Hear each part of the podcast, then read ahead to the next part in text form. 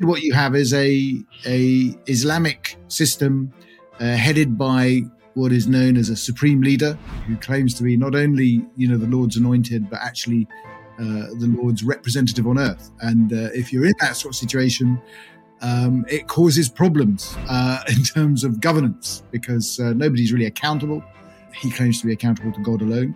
The UN said that basically Iran has every, you know, every possible asset for industrial growth or something, you know, expansion, apart from good governance. And that's the, you know, that's the big weakness. I mean, it basically had everything.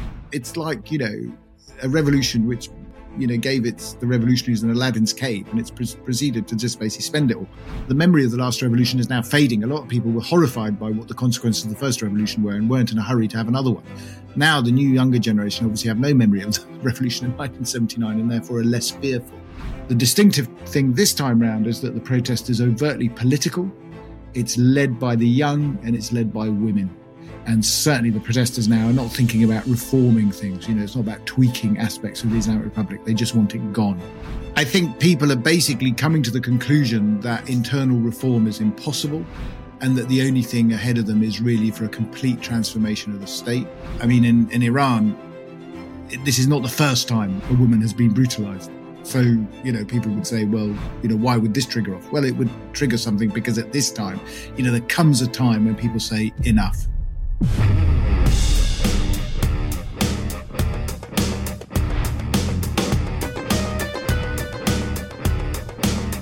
Are you tired of using bulky old wallets, giving you a bulge where you don't want it to be? My old wallet was massive, so it brought all the ladies to the yard, which was a huge distraction and got in the way of my esteemed work on Triggernometry. Ridge wallets have an incredible solution for you. This is mine, sleek, stylish, and with an industrial look to it. It can fit 12 cards with cash on the back using a clip like this one or a strap. We've got one for the whole team. I've got one, Francis has one, even our producer Anton has one, but he's from Liverpool, so he flogged his on the black market. The great thing about Ridge is that they give you a lifetime guarantee, which means if you want, you can have only one wallet for the rest of your life. Ridge are so confident in the quality of their product, they will give you 45 days to test drive their wallets. That means you can get the wallet, use it, and if you don't like it, you can return it within 45 days. Because Ridge are such great guys, they're going to give you 10% off and free worldwide shipping and returns. To take advantage of this incredible offer, go to ridge.com forward slash trigger. That's ridge.com forward slash trigger and use our special code, which is, of course, trigger. Hello and welcome to Triggernometry. I'm Francis Foster. I'm Konstantin Kisin. And this is a show for you if you want honest conversations with fascinating people. Our fantastic guest today is the perfect person to talk to about the subject we want to discuss. He's a British Iranian historian at St Andrews University. Ali Ansari, welcome to Triggernometry. Thank you for having me. Uh, it's a real pleasure to have you. Before we start talking about Iran, it's a subject that a lot of our audience have asked us to cover. Uh, tell everybody who are you? How are you? How are you where you are? What has been your journey through life that leads you to be sitting here talking to us? Well, um, uh, as you noted, I'm British Iranian, so I came here uh, during the revolution as a young lad, being sent over to school here, and uh, basically stayed uh, for fairly obvious reasons, and uh, pursued my education here, and ended up uh, becoming an academic, really an academic working uh, on Iran. I thought I might as well do something where I had some uh, linguistic ability, so um, that that helped, I think. And I've been studying, researching, writing about Iran for oh, probably about thirty years, which is uh, way too long, really. Uh, and I'm now, and I've been at the University of St Andrews actually, where I founded an institute for Iranian studies back in 2006. So, but I've been here, yeah, at the university since 2004 which is why, as I say, you're the perfect person to talk to about this. And Ali, as you know, in Triggernometry, uh, we, we like to explore the broader issue rather than just going yeah. to the news headlines that are out right now. So, right now, I think a lot of people are in the position where they were with Ukraine, where it's like, well, something's happening, no one knows what it is. Most people couldn't find the country on the map, uh, don't know the history. And I'm certainly, in terms of Iran, very much in that place myself. I don't really know anything about it. Uh, can you talk to us about the, you know, uh, the broad, uh, you know, obviously there's a lot of history we could cover, and in an hour we're probably not going to get to all of it. But I suppose the big question is how are we where we are today? How has this happened? Take us all the way through to, you know, over the last many decades. Well, I mean, as a historian, I have to say, I mean, you, have you've, uh, you've given me a, a, a, bit of an open door there to, to talk at great length about the historical roots of this. I will limit myself, however, in order to get through in the time that we have to, you know, a couple of sort of major themes about the Islamic Revolution itself and the fact that obviously it was a contested revolution at the time in 1979. There were two very, very uh, different ideas, as is, you know, not unusual in these things about where the revolution should go uh, summed up really in the, the title of the new state, the Islamic Republic. So the Islamic Republic was basically composed of two wings of thought. One that thought actually the aims and ambitions of the revolution should be to establish a republic, and the other side, which eventually won out, that basically said no. The uh, ambition really is to establish an Islamic state of sort. That the republic was really a means to an end, uh, and that uh, the popular participation votes and so on and so forth were, well, you know, not vital. Um, so what we've ended up having really is that one wing of the revolution has triumphed over the other. And that wing is really an autocratic Islamist wing uh, around the person of a supreme leader. And as you can imagine, that sort of uh, autocratic tendency has tended to go uh, against the grain of what most Iranians are actually interested in. The constitution of the Islamic Republic did enshrine a number of sort of rights for people, not a huge amount, but certainly a you know a a limited amount that uh, might have been seen as valuable as, by most Iranians, but most of these have been crushed. And instead, what you have is a a Islamic system uh, headed by what is known as a supreme leader, a, a, a guardian, a, the guardianship of the jurist is the term that they use in Persian, but it's basically the supreme leader, um, who claims to be. I mean, this is where it gets a little bit pre-modern, I have to say, who claims to be not only you know the Lord's anointed, but actually uh, the Lord's representative on earth. And uh, if you're in that sort of situation, um, it causes problems uh, in terms of governance because uh, nobody's really accountable. Um, he claims to be accountable to God alone. And of course, uh, this has led to huge frictions. It's led to huge frictions in terms of the way in which the country is governed. It's led to huge corruption and frictions in terms of the political economy of the country. And what we've seen over the last, I would say, decade to 15 years is a series of protests that have emerged against this uh, autocracy and they have been growing in intensity and frequency. So while a lot of people, as you quite rightly say, will probably look at this and say, you know, what the hell is happening? This has all taken us all a bit by surprise. To those of us actually who've been watching Iran, it, it hasn't really. I mean, it's, it's something that most people anticipated because the situation was just getting worse. Um, the regime was entering what we might call a deteriorating cycle. And uh, the last protest they had was in 2019. It was pretty violent, violently suppressed, um, and things have just got worse. The distinctive thing this time round is that the protest is overtly political. It's led by the young and it's led by women. And there is a deep, deep ideological divide and gulf now between uh, the protesters and the authorities. And neither side wants to compromise. And certainly the protesters now are not thinking about reforming things. You know, it's not about tweaking aspects of the Islamic Republic. They just want it gone. So, you know, things are much, much more serious this time around. So it's it's an attempted revolution at this point. It sounds like what you're saying, right? I think people are basically coming to the conclusion that internal reform is impossible and that the only thing ahead of them is really for a complete transformation of the state and therefore they just you know they, they view it as revolutionary. Now of course you know when we look at things like revolutions uh, it's very difficult to you know predict the outcome of these things. It's very difficult to know whether it's revolutionary. My own view by the way as a student of iran is that iran has been in has had revolutionary conditions for some time. Uh, the question is is whether these could be you know operationalized in a way or whether you know that conjunction of events takes place to to to trigger these things off my assumption always was that the government would all would end up doing something pretty stupid and which would trigger something. So, you know, if you go back to the Arab Spring, you know, I mean, I always said to people, you know, the problem with these political upheavals is they're not predictable. You know, who knew that in Tunisia a local trader was going to self-immolate and trigger off a whole sort of series of protests? Well, I mean, in in Iran, this is not the first time a woman has been brutalized. So, you know, people would say, well, you know, why would this trigger off? Well, it would trigger something because at this time, you know, there comes a time when people say enough. And Ali, has this got the has this got the popular groundswell of people behind this movement? Or is, is it very much a kind of a young person thing, a university educated people who are rising up against them? Because I've got Iranian friends and they say actually a lot of the poorer people are very much more conservative. They're very much more religious, and there's a, tends to be a lot more support for the government from these these more poorer communities.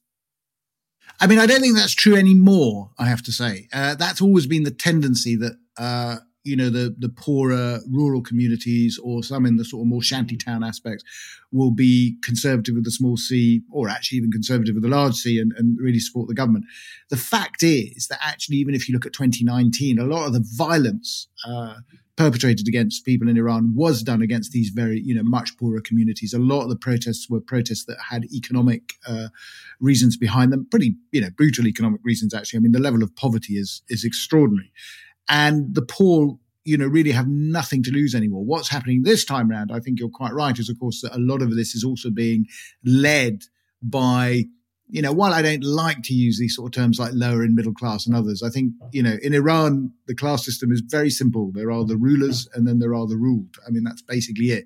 They have various different levels of wealth, but those who are within that political fraternity are enormously wealthy. I mean, I don't know if any of you see this sort of rich kids of Tehran sort of Instagram accounts and stuff. It's, it's extraordinary. I mean, it, it's pretty obscene, you know, uh, but the vast majority of people struggle um, now, what you can say is there's sort of like a professional educated class. That's true. And those who go to university and those obviously who are the manual laborers. But actually, I think the level of protest this time round basically crosses that divide. I mean, it, it's, it's, it's a whole broad range. And this is what's quite interesting. And particularly now, uh, what's been distinctive actually um, is the level of support from what we could term the wider uh, political and social hinterland. And what I mean by that, and you'll have noticed, hopefully, uh, you may have noticed if you were watching the Iran England match, certainly, that among sporting, uh, uh, you know, artists, sporting celebrities, and others, there is a lot of sympathy and support for this this movement. So how I've described it really is that yes, the individuals out on pro, you know, doing the sort of physical protesting might be as a proportion of the population relatively small. I mean, of course, it is. It always is in these protests. There's a sort of a vanguard but the hinterland, the supporting hinterland, is is vast, and and this is what's problematic uh, for the regime. You know, the regime knows that it's almost fighting a guerrilla warfare with uh, a group of people who are very well supported by a sympathetic society that also is utterly fed up with what's been going on. And Ali, how much of this has to do with uh, U.S. restrictions against Iran and the, and and the embargoes that are happening? Is this partly to do with the fact that people are struggling so badly they they can't eat, they can no longer function? So the death of this poor woman has just lit the flame to essentially a pile of grievances that have been building up for many a year. Well, I think there's a there's a sort of a um, a narrative, if I can put it that way, that tends to see everything that happens in Iran as a consequence of US actions and US sanctions in particular. US sanctions, I've always said, and sanctions in general, uh, and this is the way I've described it, are salt rubbed into a very large self inflicted wound. And that self inflicted wound is political and economic mismanagement on a grotesque scale. And what's interesting is most Iranians in Iran understand that. So they're obviously not enamored with being sanctioned. I mean, I think they're the most sanctioned country in the world, right? I mean, they, they sort of mock the Russians for complaining that they're sanctioned. They say, you haven't seen anything yet. Yeah. On the other hand, you know, if you look at you know the views that are expressed among Iranians, almost all of them say that we know where the source of our problems are. You know, the source of our problems is a government that is inherently corrupt, and you know, had they managed the country's resources better, then you know we wouldn't be in the situation we're in. And let, let me give you one example of, of what I mean by that, because you know there's a lot of talk about you know what Trump did, maximum pressure, so on and so forth. One of the great tragedies of modern Iran is the fact that they're running out of water Okay, so any historian of Iran will tell you that the Iranian plateau is not short of water, actually, in terms of its water resources, but the, the rainfall always falls in the wrong places. So what you need to do in order to irrigate, you need you need to have good water management. What's happened in the last 40 years is not only is the population, I think, probably tripled, almost tripled, doubled, two and a half, basically, but they, they you know, they, they wanted to go even higher.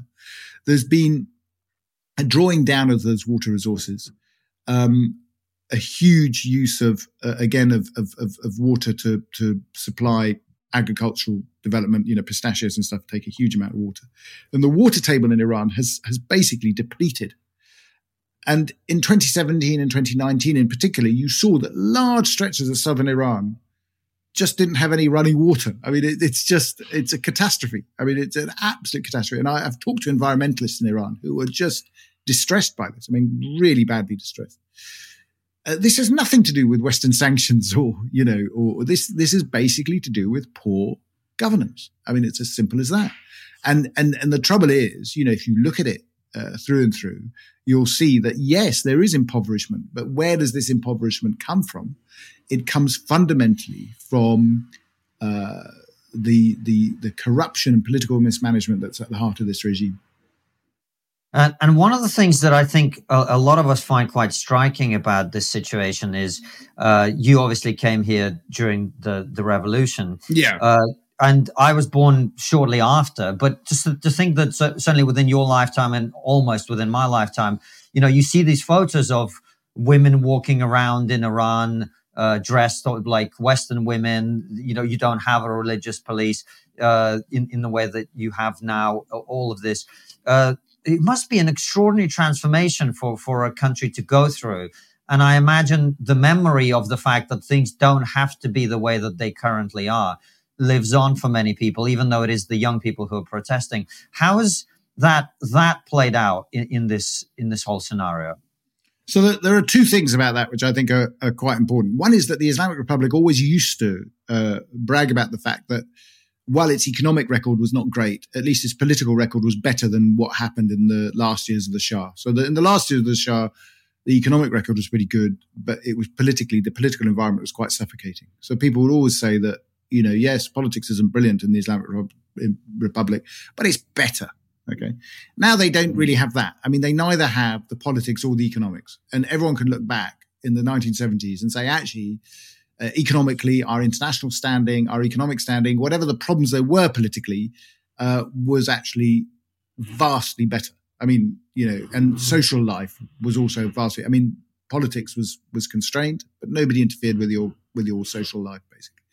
So people had that. Now, one of the aspects, and, and the Iranian government, the Islamic Republic, gets very, very anxious about these satellite television channels that largely based in London, as it happened, um, that broadcast all these films into Iran.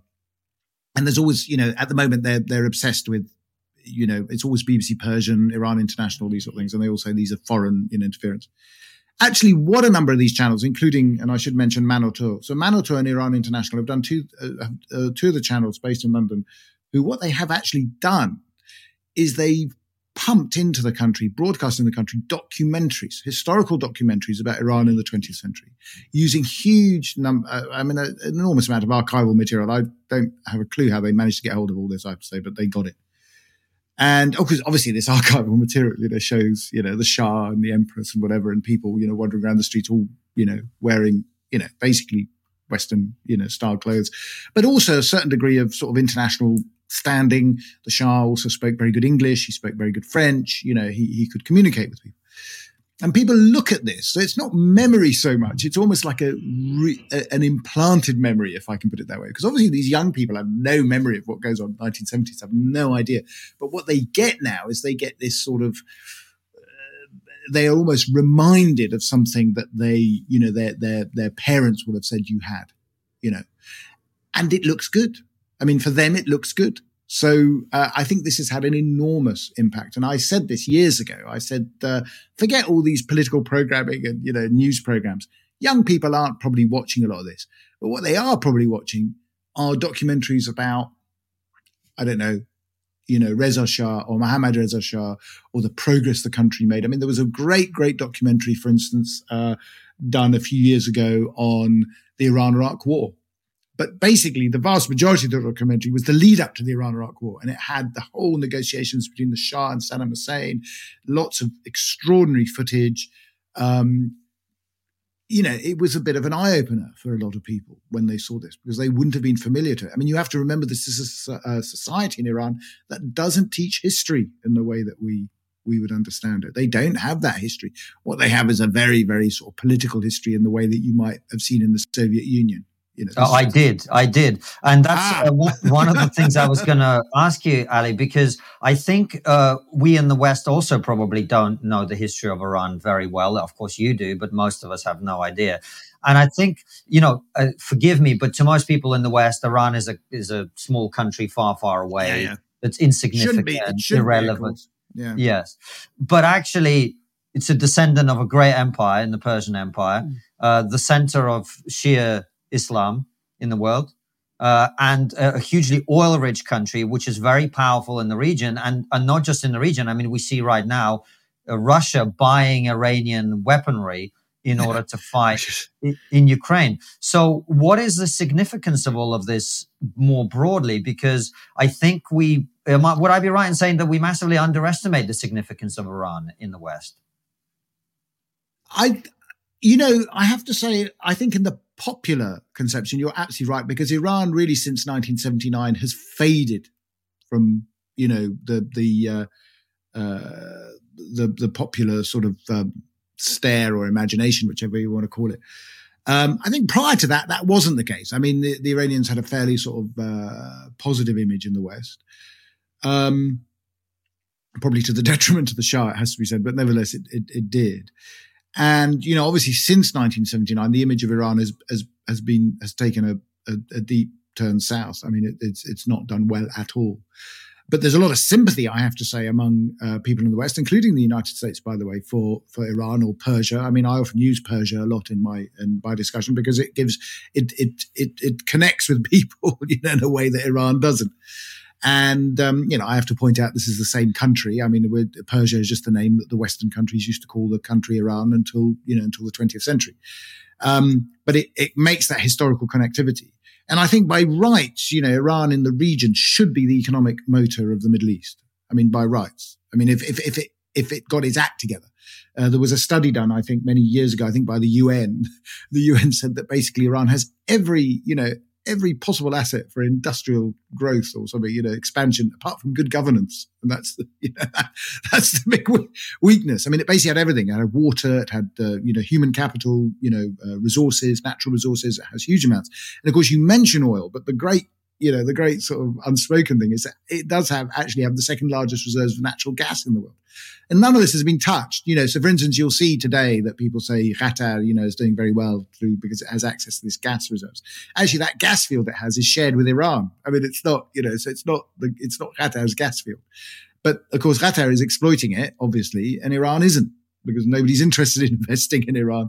So nobody does anything in Iran. Uh, and it does have these enormous, uh, it has an enormous capacity, as someone said, you know, to be the Japan of the Middle East, you know, to basically lead that economic growth. Uh, but it's, you know, it's a tragedy, really. The last 40 years, it's really squandered that opportunity. So, yes, you know, my view, and this is again an argument that I have, is that the way the, what the Islamic Republic has done is that it has inherited the architecture of the modern state from the Pahlavis. So the Pahlavi dynasty ruling, you know, from the 1920s through to 1979 basically built the state. They built the modern state imperfectly, but nonetheless they built it. Um, it was by 1979 pretty rich. It was the largest producer in OPEC by the time, by the way, larger than Saudi Arabia. I mean, Iran basically lost its lead because of the revolution. And um, you know, it was, you know, a big investor actually in, in, in the West as well. I mean, this, this is. I mean, the Shah had lots of money. I mean, the Shah was one of the people who was behind the oil price shock of 1973. People forget that, by the way, because they always see it as the Arab or, you know, embargo. But actually, it was the Shah that really pushed it by the end of 73. And there was huge amounts of money. Um, and Iran's standing was, you know, was pretty positive. Again, I'm not saying without problems. So what the Islamic Republic did is it inherited that and it's basically gutted it essentially you know so it's basically inherited this huge resource and spent it it's it's it's it's like you know a revolution which uh, you know gave its the revolutionaries in aladdin's cave and it's pre- proceeded to just basically spend it all what it hasn't done is reinvest and and that's the problem I mean, that is the problem. And even if you look at Iran's oil wells, by the way, they lack they lack investment. I mean, they lack investment. They're running out. Um, they need to be maintained in a proper way, and they just aren't. uh, because obviously of the sanctions, but also because of Iran's relations with the West. Most of the companies that would be able to do the work that Iran needs to, to have done are Western. Um, yes, the Chinese come in now and then, but the you know the Iranians are also also a bit sniffy about the Chinese, to be honest. I mean, they, they sort of think that the best equipment is Western. So, I mean, there's this wonderful, you know, schizophrenic attitude towards the West. Of course, they want Western technology, they want Western uh, expertise, but you know, the ideology loathes the West. So it's, it's, it's not, and I always say to them, I say, you know, they say, why are the Americans, you know, why, why is our, why are our relations? I mean, I, will tell you this anecdote. I remember a guy coming up to me and saying, uh, you know, we've got to reduce tensions with the United States. And I said, well, this is back in 2007, by the way. And I said, well, you know, it would help if you stopped saying death to America every Friday. You know, and they, uh, and, and he looked at me. I mean, he, he looked at me in a sort of slightly, you know, slightly gormless way, I have to say and said, but, you know, Dr. Ansari, it's part of our culture. And I said, well, if it's part of your culture, mate, you know, there's not much I can do about it. You know, I mean, th- this is, you know, this is the absurdity of it. On the one hand, they want to be friends, but they don't seem to get it that if you just heap abuse on people every two minutes, it's not going to work. Hey, Francis, do you want to protect kids? I was a teacher for 12 years, so no, I will never forget what those little put me through. Francis, what did your therapist say about moving on with your life? They ruined me. I was filled with joy and goodness until those little took my dreams and shredded them. Francis, remember what the lawyer said about not discussing the allegations in public? I was found not guilty on all charges. Not guilty is not the same as innocent. Anyway, going online without using ExpressVPN.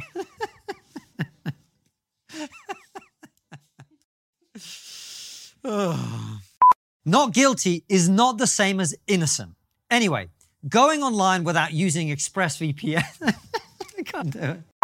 Anyway, going online without using ExpressVPN is like leaving your kids in a public toilet. It'll probably be fine, but do you want to take that risk? Every time you connect to an unencrypted network in cafes, hotels, airports, basically any network that's not your own, your online data is not secured. Any hacker on the same network can gain access to and steal your personal data, passwords, financial details, you name it. ExpressVPN creates a secure encrypted tunnel between your device and the internet so that hackers can't steal your data. Hackers can make some serious cash selling personal information on the dark web. But ExpressVPN has made it easier than ever to keep your information safe. Just fire up the app, hit one button, and you're instantly protected. Secure your online data today at expressvpn.com slash trigger and get three extra months for free. That's expressvpn.com slash trigger for three extra months for free. I'm going to use it right now to find Francis a new therapist. I hate them. Well, this is what I was going to ask you, uh, Ali, because I think uh, we in the West we're keen to be self-reflective. We're always keen to, mm. you know, find our flaws and our faults and all yeah, yeah. yeah. So, uh, as again, super layman question, but why are we sanctioning Iran? Where does that come from? Is it simply the revolution was seen as illegitimate, or what are the reasons for? Because th- the story you're telling is actually a very sad story. It's a country of uh, tremendous potential, great riches. Uh, the people that I've met who are Iranian are extremely well educated, very intelligent. Uh, it's a country with great potential that is handicapped by the fact that it's been taken over by these primitive, backward religious fundamentalists, essentially. That's what you're saying. And we have these tensions with Iran at a time when, you know, if it was ruled by different people with whom we didn't have those tensions, you know, that gas, that oil, that influence in the region might have actually been very helpful to to some of of, what we want. So why why why is there this tension between us and Iran? Well, I mean, the immediate. I mean, there, there are two sort of reasons. We, we ought to mention the more historical you know aspects, but the immediate cause, of course, is the hostage crisis in uh, 1979. So you know, obviously the taking of the U.S. embassy in in November 1979 and the keeping them, you know, the diplomats hostage for 444 days uh, had a fairly bad impact in the United States. But you got to add to that, by the way, the Iran Contra scandal in 1984 or so, you know, which all came out. So both Democrats and Republicans in America had bad experiences with Iran. The Iranians, of course, will claim that all this is down to 1953 and the coup that was launched by the British and the Americans against the then nationalist Prime Minister Mossadegh. You know, they, they all like to sort of point to an, a point of origin, an original sin that causes all the problems. Um, and I, you know, I don't think we, we, probably don't have time to go into all the details of the history. I mean, what all I would say is a lot of these are politically genuine. I mean, a lot of these are genuine historical issues that need to be discussed and properly scrutinized. But in terms of the way they're used politically, these are political issues. You know, the Russians did far worse things to Iran, to be honest, over the last 150 years. And yet, funnily enough, there's, you know, the official ideology is very pro-Russian. Okay. So it's not, you know, it's not an issue, but, you know, in a in in popular culture and certainly popular political culture in Iran today, you know, 1953 looms very large, so they'll claim that that's the reason we have an enmity with the United States. That said, the sanctions issue is really a product of 1979, the decline in relations really that emerged in the 1980s. Although while sanctions were placed on Iran at the time, I mean, when I used to go to Iran in the 1990s and the early noughties, yes, Iran was a sanctioned country, but it wasn't heavily sanctioned. Yeah, I mean, there were restrictions on US business in Iran in particular. I think fairly misguided, to be honest, in those stages. But it was driven by that sort of uh, the enmity that uh, American politicians had for Iran for, for, the reasons that I've outlined. But you know, you could buy American goods in, in Iran. I mean, it wasn't it wasn't difficult to do because they all got came through Dubai anyway and all this sort of thing, and it was possible. When the real tough sanctions really came out was the end of the nineteen. Uh, uh I, I suppose partly in in in, in the end of the mid 1990s, end of the 90s, but the really, really tough sanctions came really with Obama. Uh, when, and, and also, I beg your pardon, really prior to that with the nuclear issue, when the nuclear issue became very prominent in the early in the early 2000s, sanctions begin to pile on. But again, the really tough ones coming around 2011, 2012. And that's under the Obama administration, where they use sanctions really to try and twist Iran's arm to get them to the negotiating table over their nuclear issue. And I mean, that has also different you know, there are different problems with that because sanctions becomes almost an end in itself in terms of handling Iran. And the nuclear process becomes basically the, the sine qua non of Iran policy. So everything is driven and focused by getting a nuclear resolution, a resolution to Iran's nuclear program, irrespective of what the collateral damage might be to, to wider Iranian society or what's going on in wider Iranian society. I mean, this, this, this is the problem. So there's a whole narrative that's built up in there that um, is also quite destructive um, I think, to our understanding. I mean, what, one of the problems that people are surprised by the demonstrations that have happened now is because almost all Western analytical energy has been devoted to a solution to the nuclear crisis, and everything else that's happened in Iran is secondary to that. And, and that's been a, a flaw, I think, in the way we've approached the country. But certainly, you know, the origins of the current situation is really the hostage crisis in 1979. I mean, that's that's basically it. Ali, I'm really glad that you've raised the issue of the nuclear crisis because the stories are starting now to filter into the mainstream media that Iran are actually quite close to being able to produce nuclear weapons. Yeah. So, how does that affect our relationship now with Iran? Is it? Do you think that we're just going to keep applying the pressure, and, and hopefully by doing that, ease this ease this regime out of power? Well, there's a I mean, it, it, in in policy terms, it's enormously difficult, you know, for for reasons. So you have a country basically in open revolt. You have another policy that seeks to get a resolution of the nuclear crisis, which will then see the release of funds to the very regime that's shooting its own people, which obviously the optics for that are not great in the capitals of Europe and, and Washington, right? So you, you, you face a very, very difficult problem. But then, of course, you know, this idea that are the Iranians ramping up enrichment, which they have been. Now, when you say, are they close to building a bomb? I mean, people say it's really a question of uh, have they got enough enriched uranium in order to pursue the construction of a bomb? I'm a little bit more skeptical about how close they are to building a bomb, I have to say. I mean, I, I think there's, it will take time for them to actually develop that. And then obviously they need to test it. I mean, where they're going to test it, I don't know particularly. But anyway, so of course they've claimed that they never would go down that route. I mean, I tend to be fairly cynical about these claims, but you know, some people in the West have believed it. Um, but nonetheless, I think at the moment uh, we're probably slightly further away to Iran actually developing a, a workable device than people think. Um, that's my view. Although I should say, you know, if you happen to get a, a, a, nuclear expert on who'll tell you otherwise, I will defer to them. But that's my my reading of the situation.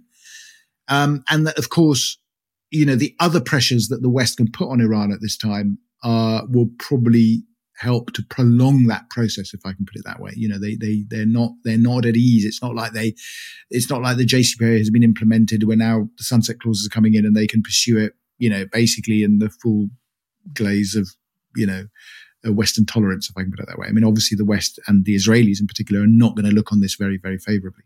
Now, the other dimension of this, which I think is important, which people miss out on, really is the fact that um, Iran has also doubled down on its political, military, and ideological relationship with Putin, and is probably, as as Konstantin was saying earlier, you know, having supplied, you know, Russia, which is a very bizarre turn of events, I have to say. Uh, doesn't not a great look for Putin, but uh, there you are. You know, he's he's he's taking his drones at the moment. I think he's uh, past caring about appearing business. I know. I think, I'm not gonna lie. Yeah. I think it's yeah, but it you know, I, I, have to say, you know, so this time last year, you know, my my my own uh, view was always that you know, Russia took the view and Putin took the view that he he sort of mentored the Iranians. You know, you guys are revolutionary and and and fairly rabid about it at times, but hey, you know, I can handle international politics. You know, I'll you know I'll use my veto at the UN and so on and so forth. Actually, you know, judging by what's happened in the last six months, I have to say, you know, some of Putin's rhetoric could have been written for him in Tehran. I mean, it's really quite extraordinary stuff. I mean, it's very religious, uh, very millenarian. And this is the striking thing, though. What it does, of course, is it means that the protests in Iran become part of a wider problem. And this is quite interesting for me. I haven't fully understood or fully sort of thought in my mind what the implications of this are, but I think there are implications, certainly in Western chancelleries and others, where they look at this, they see the problem in Iran not as a sort of a particular problem for Iran, but they see the problems in Iran and the fight in Iran as part of a wider struggle that's going on, you know, vis-a-vis Ukraine and Russia as well. And of course, Zelensky has made this point very, very clearly. I mean, he's he's also, you know, he's, a wonderful sort of PR person for the protesters in Iran in a sense. He's now saying, look, you know, our struggle is one you know. So I think this has a much, much deeper uh, implications and consequences for Iran, because the idea that um, you know the Western powers are going to sign up to a deal with Iran um, has become even less likely given Iran's support for Putin. I mean, it just it it you know there might have been a possibility previously, you know, some sort of arrangement. I mean, it's been done before. The West has not always been as we terribly good at sticking to its ideals, but now it it just becomes enormously difficult. Um, and and I should add, by the way, if as we expect, Putin loses ultimately in Ukraine, it will have a tremendous knock-on effect in, in Iran itself. I mean, I, I think that it will rebound in Iran. It, it will empower the protesters as well. And Ali, um, what role does Israel play in all of this? Because obviously Iran has has been incredibly antagonistic to Israel.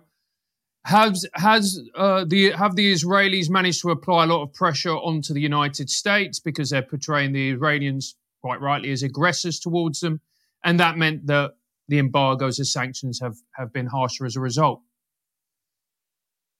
I think you know the Israelis. I mean, one, of the interesting things about the recent protests is actually Iranian ire and, and and and anger is really being directed towards Saudi Arabia rather than Israel, which is quite striking. Normally, they would always blame Israel for everything. I mean, it, it, it's all like you know knee jerk reaction.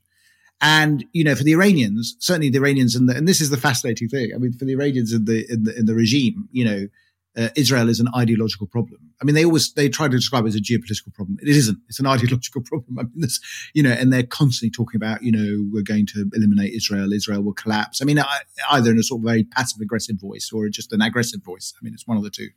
Um, and obviously, the Israelis are extremely, you know, justifiably anxious about all this. So, I mean, I do think the Israelis at times have not helped uh, their own cause. I don't think Netanyahu played played it brilliantly. Um, on the other hand, you know, what they've been able to do is is is is really play the bad cop to some in the in Europe who are the good cop. I mean, I think it's it's very much a sort of a, a combined effort, and they're they're able to keep the West's feet to the fire on this issue and remind them that you know, given they live in the region, they have a very serious stake on what happens. So I think in terms of intelligence, I think in terms of combating certainly in proxies. I mean, basically the Israelis and the Iranians are already basically fighting in Syria. I mean, that's you know the, the, the, these things already started you know, the Israelis play an absolutely pivotal role in basically keeping a light shone on this. And I think that's, you know, that's vital. I mean, and they, they're reminding the West that, you know, you guys might be sitting back and, and thinking about, you know, wonderful deals. But at the end of the day, we are the ones who have to pick up the pieces and pick up the consequences. So it has to be something that we can live with. And I think really during Obama's period, of course, the, the deals that were being addressed were not something really the Israelis felt comfortable with. Um, I mean, Iranians as a whole, by the way, their relationship with Israel is, is, is much more, uh, if I may say so, sort of relaxed. I mean, they they don't have an is, issue with the Israelis. I mean, there's huge, num- huge numbers of Iranian Jews, of course, and uh, many of whom are, I have to say, uh, uh, are in are in Israel at the moment. Um, and um, you know, there are strong cultural links. I mean, and I said to someone, I said, you know, I think I think there are only two countries in the world possibly three that have this sort of obsession with Cyrus the Great. You know, one is Iran, the other is Israel, you know, and possibly America, by the way. But uh, certainly in Israel, they're really sort of keen on Cyrus the Great.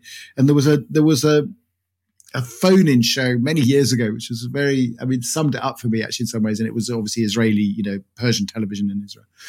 And they were talking about Iran. And then they had this phone call from Iran, you know, so everyone got a little bit tense, you know.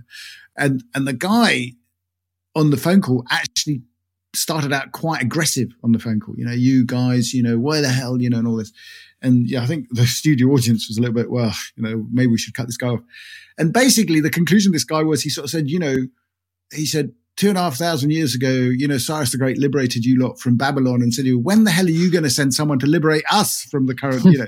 and of course, the whole thing just, and that sort of spilled over. And I thought it was a, a great sort of, uh, you know, the attitude in Iran among Iranians uh, towards uh, the Israelis is is is much less toxic than you'll find in the sort of. I mean, they're bored with the ideology, to be honest, and you know they don't forget that actually, you know, uh, the relationship with Israel prior to the revolution was actually pretty positive.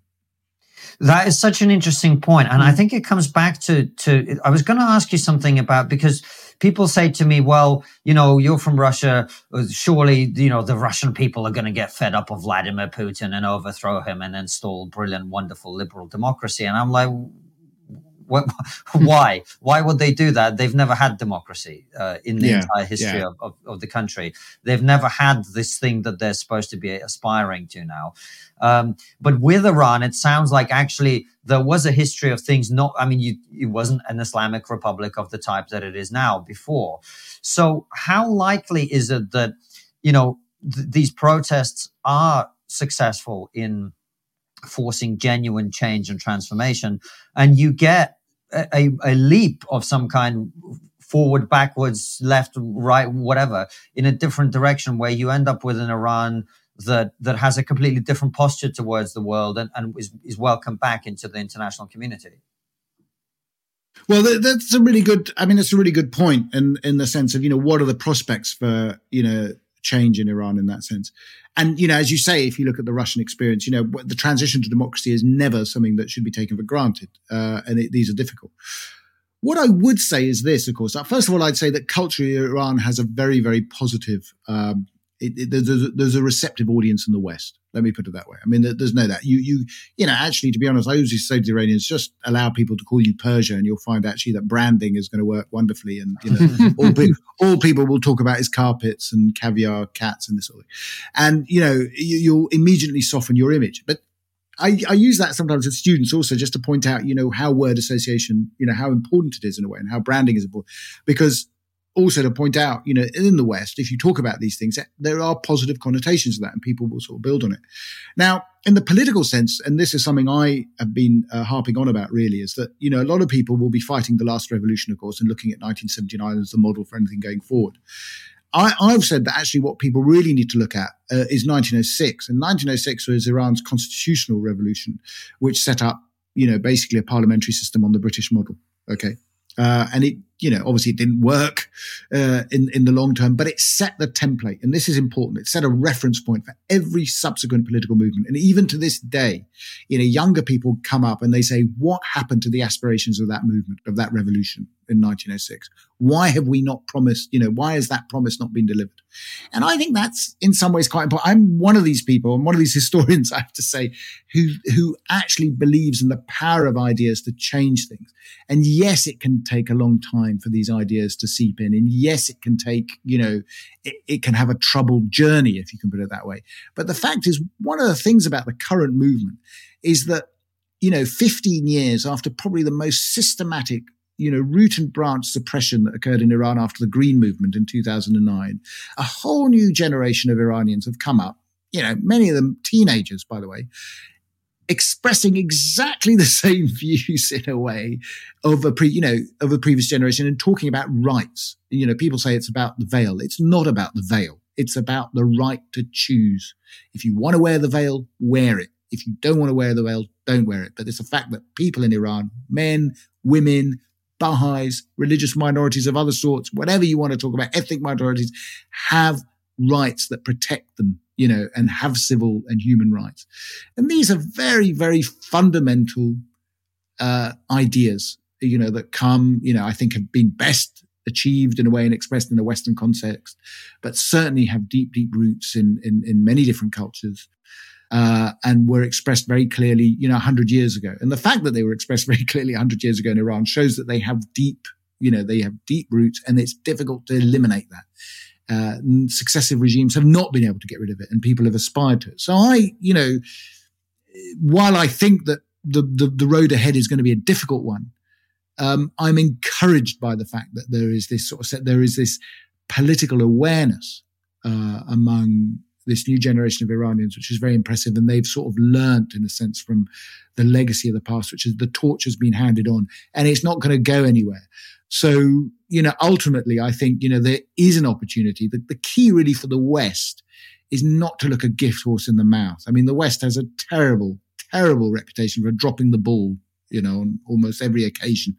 So if, for instance, you know, Iran does move towards a secular system of government and a democratic settlement, I should say, that suits its own indigenous sort of culture, I don't want to, you know, prescribe anything for them, whatever in that sense, but let's say a secular republic of some sort.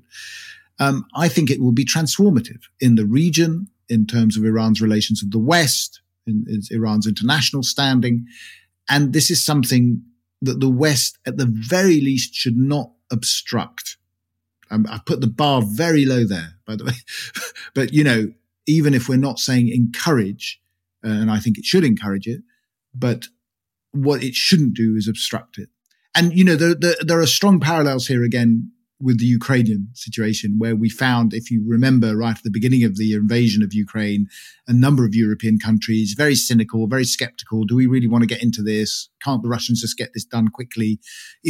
Can we just move on and so on and so forth? Um, again, what I say to people about the current protests in Iran is we don't know. I don't know where it's going to go. I mean, any, anyone who says they can predict it, you know, nonsense. But I wouldn't dismiss it so quickly either. I mean, that's that's the key. Don't be so quick to dismiss it. These people are showing enormous courage. And, you know, I think they should be, you know, respected for that and they should be given the space, in a sense, to try and achieve those aims that, you know, most of us in the West take for granted. Do you have a website or do you plan to have a website? Because if you do, then EasyDNS is the company for you. EasyDNS is the perfect domain name registrar provider and web host for you. They have a track record of standing up for their clients, whether it be cancel culture, deplatform attacks, or overzealous government agencies. He knows about that. So will you in a second. EasyDNS have rock solid network infrastructure and fantastic customer support. They're in your corner no matter what the world throws at you, unless it's your ex girlfriend, in which case, you're on your own. you know about that. Move your domains and websites over to EasyDNS right now all you've got to do is go to easydns.com forward slash triggered. That's easydns.com forward slash triggered. Use our promo code, which is also triggered, and get 50% off the initial purchase. Sign up for their newsletter, Axis of Easy, which tells you everything you need to know about technology, privacy, and censorship. Ali, has this provoked a backlash against uh, the religion of Islam because people associate the religion with this very oppressive regime, morality police, etc.? Or do people just see this as an example of uh, where you know Islam gone wrong, to put it mildly?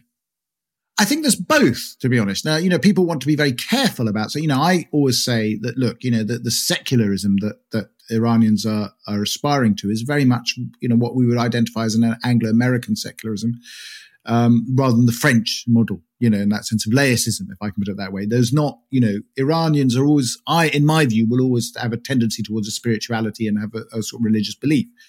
What they don't want, however, is the government to be involved in religion, and they don't want the government to be shoving religion, you know, right down their throats. And you know, there are arguments that basically, you know, in, t- in two ways, you know, yes, we have these clerics, we're a center of Shiism in a sense, as, as, as was said at the beginning of the, the podcast, but you know, very much like what the Italians did to Catholicism, you know, we ought to build a wall around the religious cities. They can do whatever they want in the Vatican in Iran, you know, whatever, but they shouldn't come out. The other side of it, of course, is, is goes to the heart again of what you were saying there that, um, you know, when the revolution started, people would say that what we need to do is we need to bring religion and politics together. We don't want to divide religion and politics because religion will make politics ethical. And of course, many clerics at the time even said, that's not what's going to happen. What's going to happen is we're going to make religion political and, and we're going to ruin it. And that's basically what's happened, you know. So basically, you know, so what, what they say is, you know, I mean, they used to say, I don't know if it's a very good analogy anymore, but they say, you know, look at the Americans, they have lots of religion. It's a secular republic, but they have lots of religion. Um, I'm not sure that's the best comparison to make these days, but nonetheless, uh, you know, that's the point. The point is if you take politics out of religion, religion can flourish and it can flourish in its purest form, right? Um, I have to say though, you know, going back to what you were saying, I think there's a lot of young people who are just completely fed up with religion, full stop. Um, now, what, what have they done? In the uh, 20 years ago, I used to talk to Iranians, young Iranians, and they were turning towards Christianity, for instance. They just didn't like, they said Islam is just, they would say to me, actually, they said it's a religion of death. They said, you know, all we do is celebrate martyrs, you know. Um, of course, you know, Christianity is obviously built on the concept of martyrdom, of course. So, you know, but they, they seem to at least to say it, it, it had a, uh, you know, there was hope built in that. But then also a lot of Iranians have turned to various, how should we say, you know, um, what I call Zoroastrianism with house rules, if I can put it that way. I mean, they can't become Zoroastrian in that sense, but they sort of feel this is more authentically Iranian in terms of a belief system. And, you know, they, they you know, they will, they will pursue religious beliefs, um, uh, that, that suit them, but they definitely have a certain I think now the younger generation certainly have a deep antipathy towards what we would call organized religion, and in this case, obviously Islam in, in, in, in Iran. It will take a long time for the for the religion itself to re establish itself, if I can put it that way, as as something uh, credible uh, among the young, certainly. And we constantly talk about the young people, and it's obviously it's always the young who yeah engage in revolutions and, and, and, and have this change.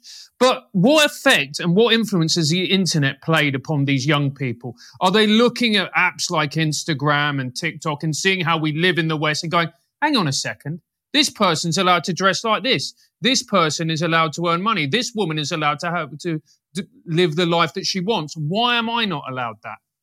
I think that's absolutely right. I mean, I think you know one of the reasons I say to people we need to be very careful about how we uh, how we analyze the current situation is because we're operating in a very different environment and that environment is dictated by social media and the internet and means of communication that our ancestors even our very re- recent forebears would not have been familiar with.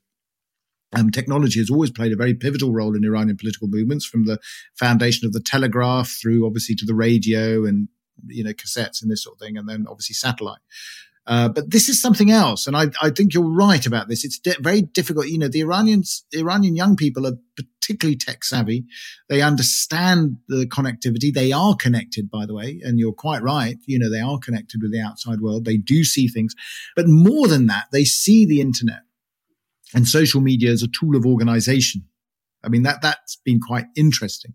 And we don't see this thing. Obviously, we don't see this thing because, you know, in a sense, as I say to people, if we can see it, then surely the government can see it. So, you know, the, the, the, idea is a lot of this is below the radar, but there's, there is, as I understand it, an enormous amount going on in, in what you, we could call, you know, um, you know, parts of the web that are, that are hidden in some ways.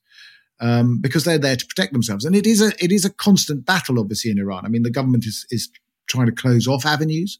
Uh, young people are opening up other ones. You know, it's, it's, it's a running battle. And I think one of the most important things the West can do actually in this is to ensure that the internet stays in some way or form open. You know, um, I don't know whether the Starlink, you know, that Musk was talking about, whether that's functioning or not, or whatever. But you know, we have to maintain uh, channels of communication because that's the way they organize, that's the way they mobilize, and uh, I think it's been highly effective.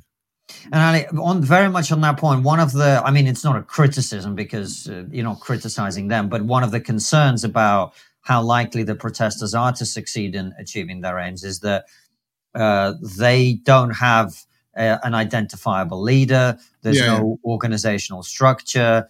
Uh, so even if they were able to somehow force the current regime out, what does it get replaced with? That there's a lot of concern that a they wouldn't be very successful because they don't have an organized structure and uh, uh some kind of leadership, and b if they were to succeed, you know, do you get some kind of mess afterwards, and then you end up with army taking over or or something of that nature? I mean that that they, these are distinct possibilities. I mean, uh, uh let's not have any illusions about it. But where I would dispute with those that get very obsessed with the absence of leadership is that again we're refighting 1979 rather than sort of looking at broader political movements in Iran.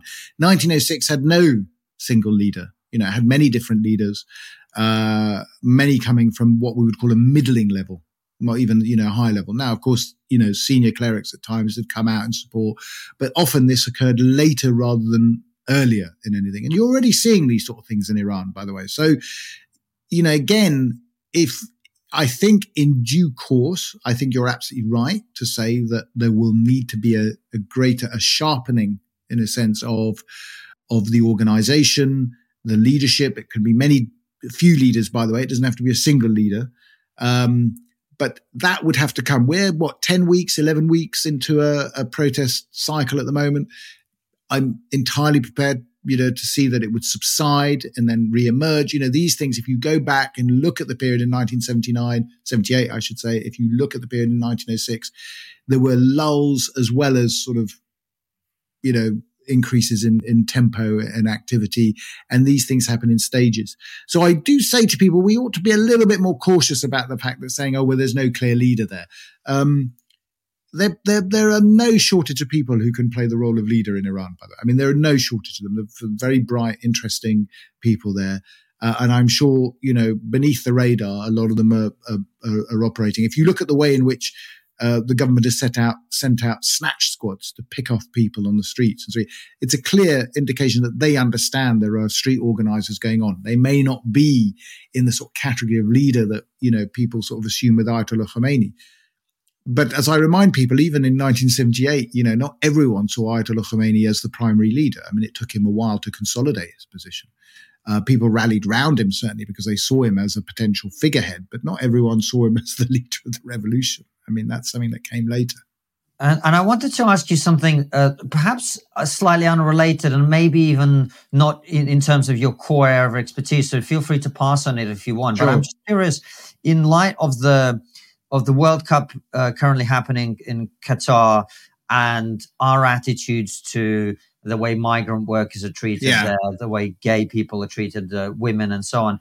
There, there's obviously a big debate, and I'm still trying to chart a path for myself how I feel about it. Because on the one hand, uh, the moral relativism of, oh yeah, you know, it's just their culture. Let them throw people off roofs and, and whatever. Yeah, yeah, yeah. That uh, that I find that abhorrent. On the other hand, do I feel that we in Britain should decide how every country in the world uh, sets its laws and treats different groups. And, you know, again, it seems almost colonial to some extent or imperialistic to go in and say, well, you must allow this to happen or you mustn't allow this to be going on. So how do we, how do we navigate that, uh, Ali, when we're dealing with cultures? You know, these are hmm. ancient mm. cultures with their own ways of doing things that I, I think ought to be respected as well. So how do we, how do we navigate this?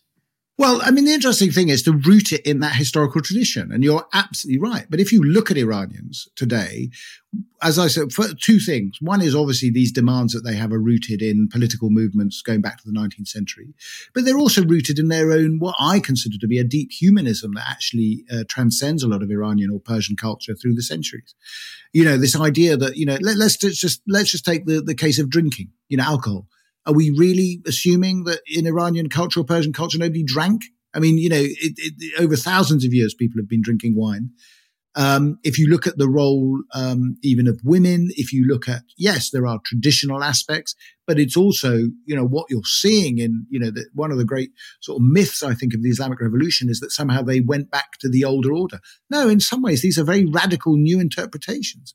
It's a bit like you know, do you remember when when the Taliban blew up the the, the Buddhas at Bamiyan and people said, oh, they're being authentically Islamic. And someone said, well, what did the original Muslim invaders think? I mean, you know, I mean, the, the fact is what they were doing was being even more radical than the original Muslims. Do you see what I mean? I mean, and, yes. and, and yeah. this is also a question mark that's happened in Iran. Now, so the Islamic the, Revolution, sorry to interrupt, just, just sure. to uh, simplify this. So the Islamic Revolution isn't uh, Iran going back to its cultural heritage of thousands no, of years. It is in fact a, a, radical departure from those mm. towards a much more authoritarian, ultra conservative Islam?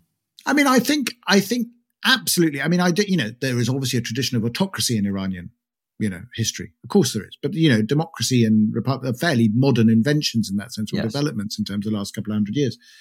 Um, but certainly, even if you look at the Iranian idea, if you look at the ideology of the Iranian revolution, they even say in there, they say, we are going to implement Islam as it should have been implemented. Do you see what I mean? So they say nobody else has done it. We are the first to do it. So in a sense, you know, it's a hugely hubristic position to take, you know, that thousands of years nobody understood it, but we're going to do it. And so Islam sense, has never been done properly, Ali. exactly. Exactly. and that's what they say. Do you see what I mean? So they yeah. say, you know, what we're going to, so what I would say is you can easily look at it and say, actually, this is a radical departure. Yeah.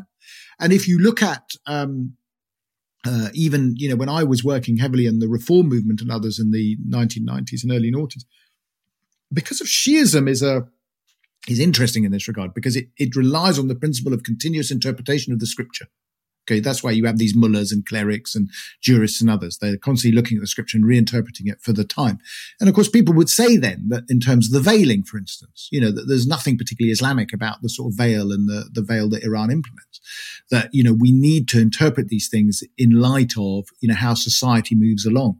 So there was an interest in that. What, what the regime has done is basically actually is, is in some ways actually extremely un-Islamic. And, and, uh, you know, I would say actually since 2009, a number of things that they've done have have, bordered, I, mean, I think are actually quite blasphemous from an Islamic point of view. Um, I mean, I've talked to Muslims here, you know, who say that they're quite staggered by some of the claims they make, you know, particularly in terms of the supreme leader and his uh, and the authority he claims. Um, these are things. These are things that basically in traditional Shia, you know, theology, just you know, are, are seen as innovative, and innovations of this sort are, are actually very, very uh, uh, frowned upon. And Ali, uh, when I talked to uh, one of my Iranian friends, he and I, and I was putting forward whilst I was doing research for this interview, and I was asking him certain questions. He said to me, "The thing you need to understand, Francis, about Iranian culture is there is this kind of counterculture that has always existed within Iran, and actually, there's a lot of people who, when they want to go and party, young people, they go to Tehran because it's got this fantastic underground party scene." Well, you know, the joke in Iran, you know, was always that, you know, before the revolution, we used to, you know, pray indoors and drink outdoors. And then after the revolution, we, uh, you know, prayed outdoors and drank indoors. I mean, it's, it's that, you know, th- there is a sort of a, a, um, a cosmopolitan, uh, iconoclastic tradition certainly in Iran. And, and, and, you know, it's one of the things that's allowed the regime to survive, if I can put it that way, because for all the autocracy, there's a lot of sort of crevices and, and, and, and ways in which you can sort of navigate through and actually live the, your life as you'd want to.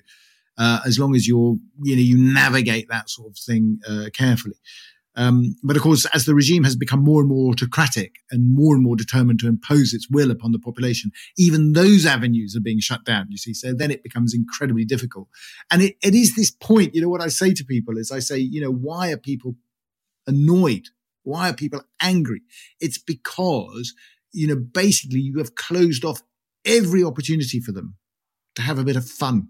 I mean, you know, uh, to be able to live their lives. Um, you're, you're, you're, you're suffocating the life out of them. And of course, people are going to react. Um, and also, I have to say, you know, the memory of the last revolution is now fading. A lot of people were horrified by what the consequences of the first revolution were and weren't in a hurry to have another one. Now, the new younger generation obviously have no memory of the revolution in 1979 and therefore are less fearful, if I can put it that way.